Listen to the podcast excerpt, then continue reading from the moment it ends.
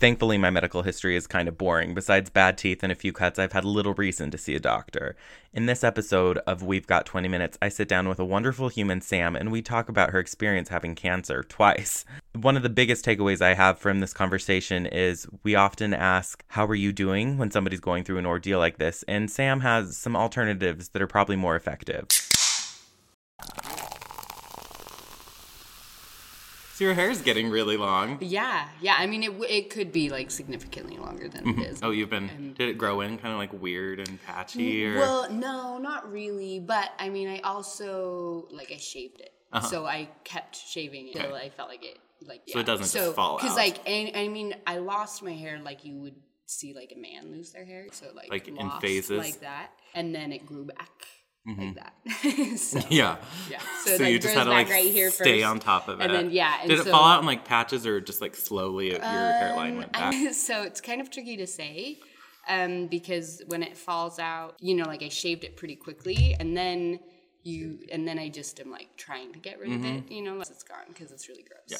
So how did people treat you different when you were bald? When I was And you bald, looked like because I, mean, honestly because we were in the same ward for a while. we were, and you didn't, recognize and I didn't me. recognize you. Yeah. And I um and I thought, oh, maybe she's just being cool, shaving her head, feminism. right? Which, and I don't mind that people miss me for somebody cool enough to do that. yeah.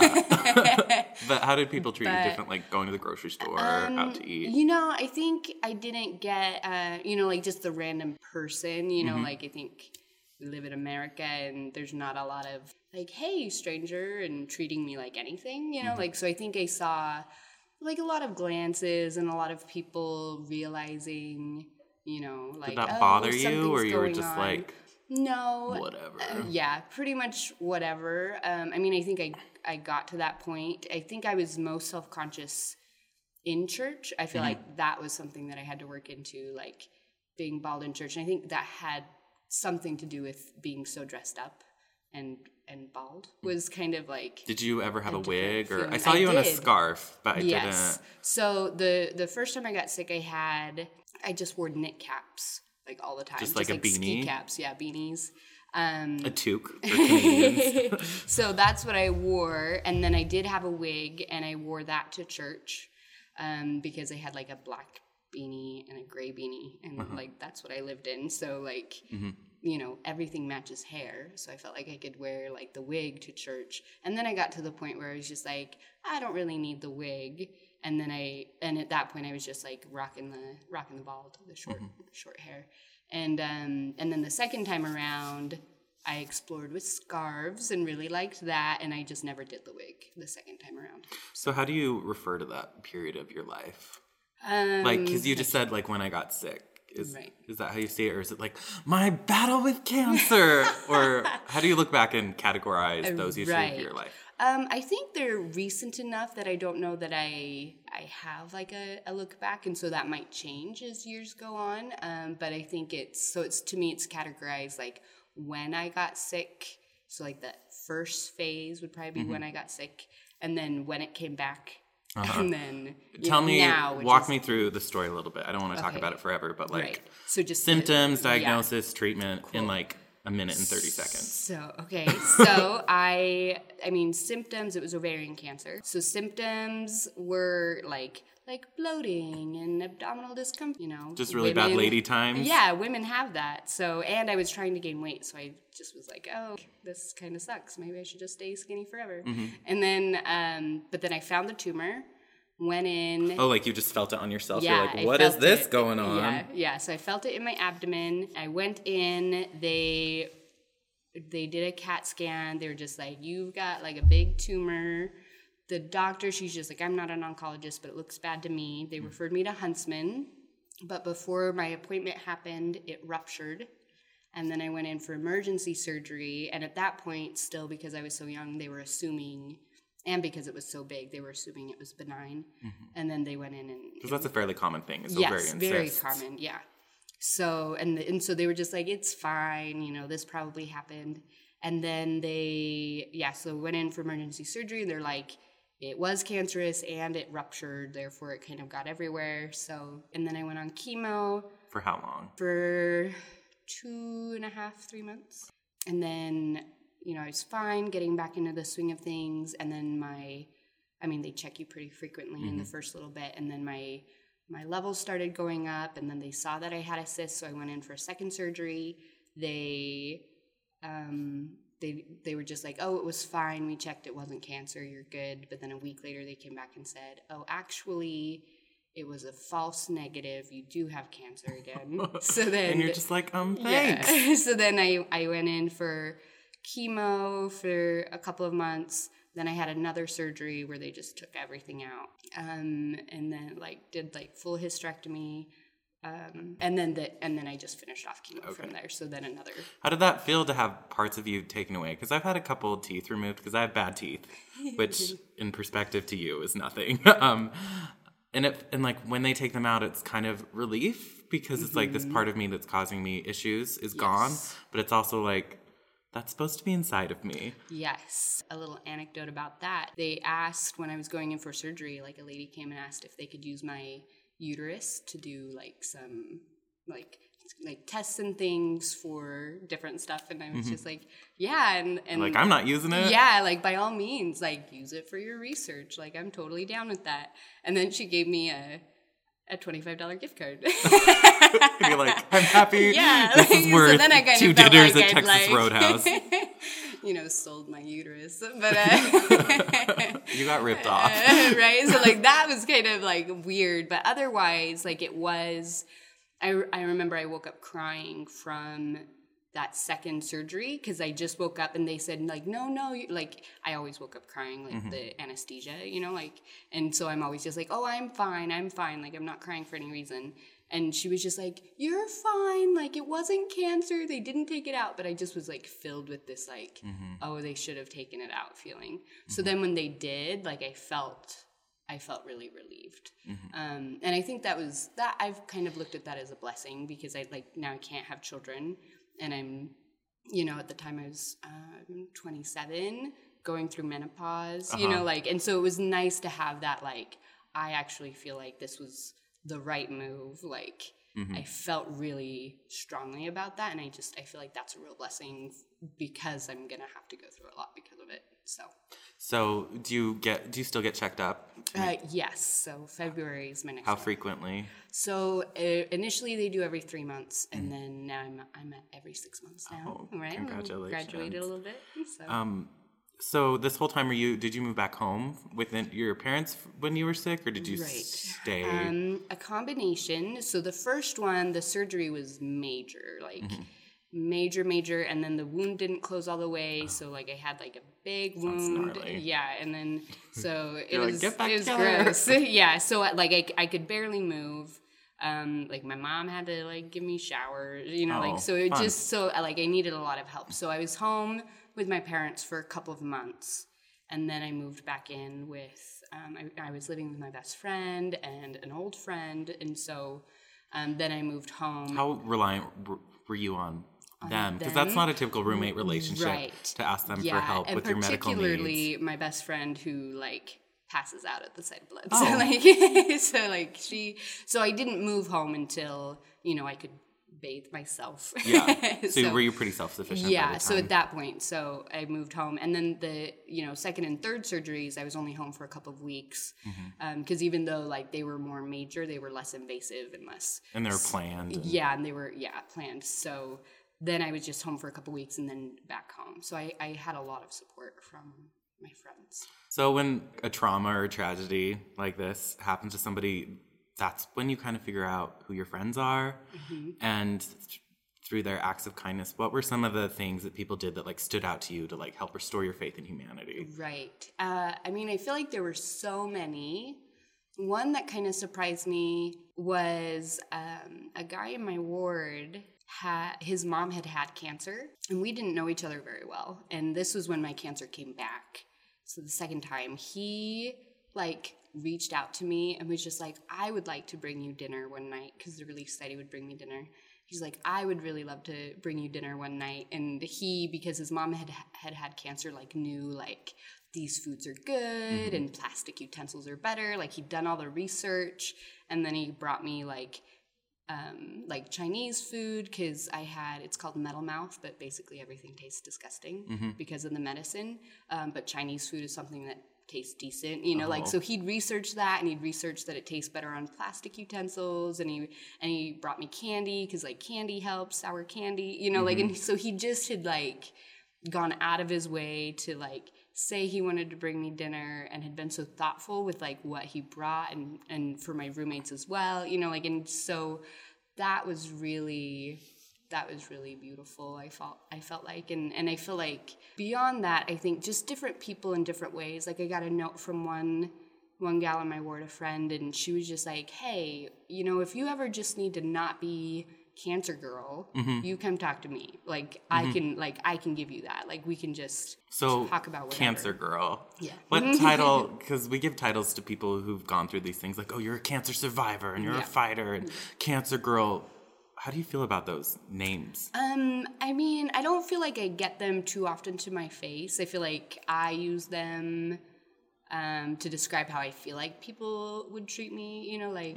So I feel like, I think like survivor and fighter, they seem more noble than I deserve, you know, like, because I mean, I mean, survival is is not exactly It's like kind an of a altruistic emotion. You it's know, a like human thing. yeah People you will do like, anything we- they yeah, can to we- survive. yeah survival is is you know and and i didn't do much like i laid around literally laid around so like so and so i don't really feel like they fit me in that sense although i do feel like i mean it is a fight but i felt like the fight for me because i never i never was under the impression that i was going to die it was Really? stage one That's another question I had. It wasn't. So you had pretty optimistic prospects. Yeah, like, and I had felt really strongly when it ruptured, you know, before I knew for sure I had cancer, I was pretty mm-hmm. positive, you know, without the diagnosis. And I was just like lying in the emergency room and just kind of thinking, like, I mean, I could die. Yeah. and just as I thought that, like, I just got this, like, sense, like, you're not gonna die and like and i just was like yeah i don't like i'm not like i'm not gonna die and that just i like so i knew i wasn't gonna die Uh-huh. and so then for me the fight wasn't even like a fight to survive it was like a fight to like Get through it. get through it with some grace Mm-hmm. and learn something from it and Did you ever think like, why me? Why did this happen to me? How come my body decided to revolt? um not ever which and i feel like it's it's a fairly normal response like and i think it's totally okay if people feel like that but i think for me like that's just not anywhere that my mind goes naturally because i feel like to say why me inherent in that is maybe why not someone else and i think i just felt like yeah, probably a good thing it's me. You know, like I'm single, like I'm like in this like little kind of bubble of a time in my life where I feel like all things considered, you know, like I didn't have I don't have kids. I didn't even have like a husband to leave brokenhearted, you know, like So you're like, well, if there's a time for this yeah, to happen. you know, like so, like why not me? Yeah. You know, like but um, so I think that's kind of how I felt um, in that regard. How do you look back on it? Are you just like, what the heck? That craziness just happened to me? Or do you look back on it and I'm like, oh, what a wonderful learning experience? Um, or, I think I think I look back on it in a lot of different ways, depending on why I'm looking back. do, do you ever use it for like strength? Like, I survived cancer. I can work this crappy job. Or, sometimes, or I can Uh, get through my master's some- program. Sometimes I notice that I will sometimes use it, um, and this might be kind of terrible, but uh, to get people to like listen to me, like if I because I feel like uh, one of the benefits of cancer is it legitimizes you in people's eyes, right? Mm-hmm. It gives you some clout. Yeah, exactly. So I feel like sometimes like people like disregard me, like, oh, you with your perfect life and la da da da da. I'm just like, look, people, you know, and I don't even feel like cancer is the hardest thing I've been through. Like physically, definitely the hardest thing I've been through. But I, I feel like there are other things in my life that have been harder. We can talk about those later. you Just know, like, but like, Um, so that. How does it come up that you had cancer? Like, are you just like, hi, my name's Sam. I had cancer, Cancer so. I'm Uh, pretty strong and awesome. Uh, no, uh, usually, I, I mean, when I first got it, like, uh, I put it on Facebook and I told my friends to tell everybody because I don't want wanted- to have to tell people. Yeah, you, know, just like, wanted to get it out Yeah, there. Mm-hmm. it's a real awkward conversation to have, where people are like, "Hey, what are you?" It's up like, how are you supposed to to?" respond? Like, Yeah, and you don't want a pity party. Yeah, and it's such like kind of bad news, like I would be uh, like pretty Bummed. devastated to hear a friend of mine had cancer. You know, like so I just wanted like everybody to know and right away. So and now like I'm actually in a place where people don't have to know, and I'm I'm really loving that. Like that, in, like in my you know. A lot of people that I hang out with, you know, don't know necessarily. So then it's just like if I'm saying something and I don't want to have to like talk around it weird, Mm-hmm. then I'll bring it up and they'll be like, "What? You had cancer?" But at this point, I'm obviously fine. How hard do you try to avoid it? Um, I, Avoid talking about it, I guess. I don't. Um, I guess I. f- I mean, I try to avoid it if I'm in a situation or with a person who I feel like they're not really going to be a part of my life. They're, you know, it's, so there's no point to really go there. But if it's somebody who I want to make a part of my life in any way, then I feel like it's something that it's like a good barrier to cross. Yeah, like, we can be yeah, friends now. You know this about me. You know where I'm coming from. Yeah, it's about like you know you you wouldn't really understand me without understanding. How do you talk around it? Um, well, and because it's it was cancer and it was a few, um, you know, it was started a few years ago. I feel like it just doesn't come up because I now like I'm I've got my life back. You know, like I'm doing things again. You know, whereas before it was just like my life was full of nothing. So people would be like, "What do you do?" Be like. I like to lay around, like I don't know. so like, whereas now, like I just talk about. Other I things. fight cells that are not like Right. like growing right in my body. I just kind of deal with that. A couple months ago, I had to go to the ER um, for a kidney stone that turned out to be like the size of a grain of salt or smaller. Once it got out of my kidneys and my bladder was fine, but as they were admitting me, I felt like, dehumanized. Like, put this on, pee in this cup, wait in this room, put these machines on you. Um, and then like a nurse came in and she was just getting my heart rate and whatever. And then she like touched my skin. Um, and I was like, oh, your skin doesn't feel clammy. And then like in that moment, I was instantly like, oh, I'm not untouchable. Were, did you have times when you felt just another patient or you didn't feel like a human? And then what stopped that? Yes. Um, I mean, I think I and I had a, an ER visit in particular that was it felt really like abrupt. Um, it was in fact when my tumor ruptured and I went in and they just were kind of like, okay, you have a tumor, and I'm like, Yeah. no, you told me I have a tumor. like I don't know if it's can like I don't know anything about it, just that it's there. You know, like I kind of felt like they didn't believe me either. I'm like, Yeah. so I got on WebMD. My brother had kidney stones. I have the same symptoms. You know, but like it Mm-hmm. Kind of feels like they don't listen to you. Yeah, okay, so continue that, with your story. So that was hard. But then I remember too in uh, one of my hospital stays, like post surgery, I had been helped from the bed and I couldn't really walk, and so I'd just been helped onto this like portable toilet, but it looked kind of dirty. Mm-hmm. And I would just was like sitting on it, and I felt dirty and gross and just in a lot of pain. And then they they just kind of like left me there, and I just was kind of stuck there, and just like realizing how dependent I was going to be, you know, and just kind of wrapping my mind around that. And then an aide came in. He was so compassionate. Like he just I felt like he he saw me and he changed the bed. And like and you could tell that wasn't what he was supposed to be doing right then, but he just he took the time, changed the bed, like helped me, helped me clean up a little bit, cleaned up that little portable potty, you know, mm-hmm. like it just was really just thoughtful and compassionate. And I think it that's what made me realize like what a valuable character trait, you know, compassion is in a person.